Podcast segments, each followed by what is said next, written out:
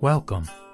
I am a lay Shin Buddhist who nevertheless maintains an interest in the broader realm of Pure Land and Mahayana Buddhist teachings.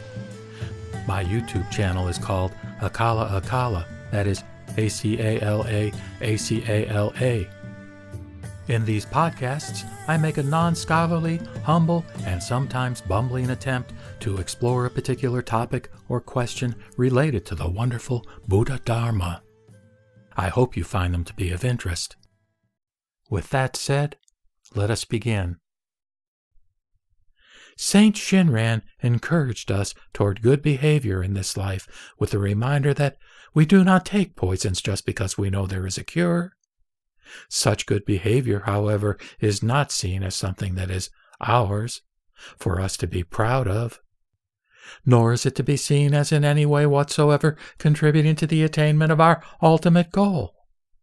The Tannisho illustrates these points. Good thoughts arise in us through the beckoning of past good, and we come to think and do evil through the working of karmic evil. The late Master Shinran said, Know that every evil act done, even the slightest, has its cause in past karma. The Master once asked me, Yuienbo, do you firmly accept all that I say? Yes, that is so. Then will you adhere to whatever I tell you? He repeated. I humbly affirmed this. Whereupon he said, First, I want you to kill a thousand people. If you do, you will definitely attain birth in the Pure Land. I responded, Though you have instructed me thus, I am afraid it is not in me to kill even one person. Then how can you insist that you won't deviate from what I tell you? He continued, There is an important lesson here. If we could always act as we wished, then, when I told you to kill a thousand people in order to attain birth, you should have immediately gone out to do so. But since you lack the karmic cause from your actions in past lives enabling you to do this, you do not kill even a single person. It is not that you keep from killing because your heart is good. In the same way, a person may wish not to harm anyone and yet end up killing a hundred or a thousand people. Thus he spoke. There was in those days a person who had fallen into a mistaken understanding. He asserted that since the vow was made to save the evil person, one should purposely choose to do evil, taking it as the cause of birth.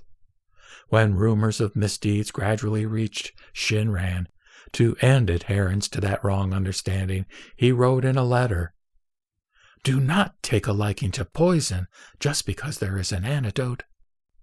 This is by no means to imply that evil can obstruct one's attainment of birth. Or on another occasion, he said, If it were only by observing precepts and upholding rules we could entrust ourselves to the primal vow, how could we ever become free of the cycle of birth and death? The Master further stated, Among those who make their way in this world, drawing nets in the seas and rivers, or fishing, and those who carry on their lives hunting beasts in the moors and mountains, or taking fowl, and those who pass their lives conducting trade or cultivating fields and paddies, there is no distinction. When the karmic cause within so moves us, we will do anything. So, some of what you just heard regarding Shinran's analysis of evil may be a bit disturbing or create at the least some element of discomfort.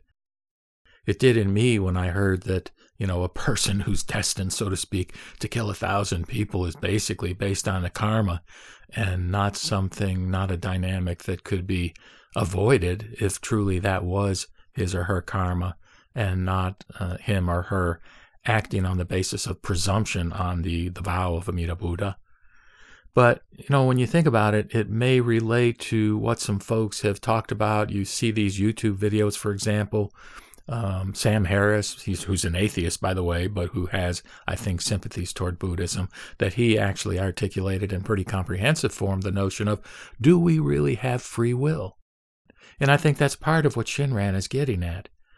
that, you know, the whole Buddhist notion of causes and conditions, that how we act now is a function of the various causes and conditions that have led up to this very moment. How much do we have control to modify that? Can we dictate our own future as a function of our willpower, so to speak? I'm not going to answer that question, uh, but I just raise it for your consideration and to say that there are some very smart people who have called into question our ability to do that. And the way Shinran characterized it again was in terms of our karma or our karmic consequences of past behavior, both in terms of things that we've done as well as things that we've been exposed to. To the extent that Buddhism has an ethical framework, which it definitely does, the, the key primal directive, if you will, uh, is do no harm to others. Do no harm to others. And yet, you know, sometimes we do harm to others. Of course, there are, there is harm to others short of maiming or killing somebody. In other words, we have to think of our interpersonal relationships and the things we might do or say that hurt other people's feelings. Things that sometimes now, I guess, in the popular culture are called microaggressions. But in any case, I hope that this gives you a little bit of a sense of how Yuienbo heard Shinran preaching, if you will, about the dynamics of evil and karma.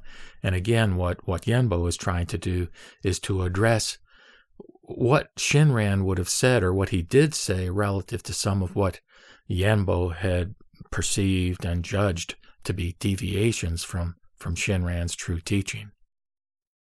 With that, I will sign off by reciting the Nembutsu in gratitude for being embraced and accepted just as I am by Amida Buddha, never, never to be abandoned. Namo Amida Butsu, Namo Mirabots, Namo Mirabots.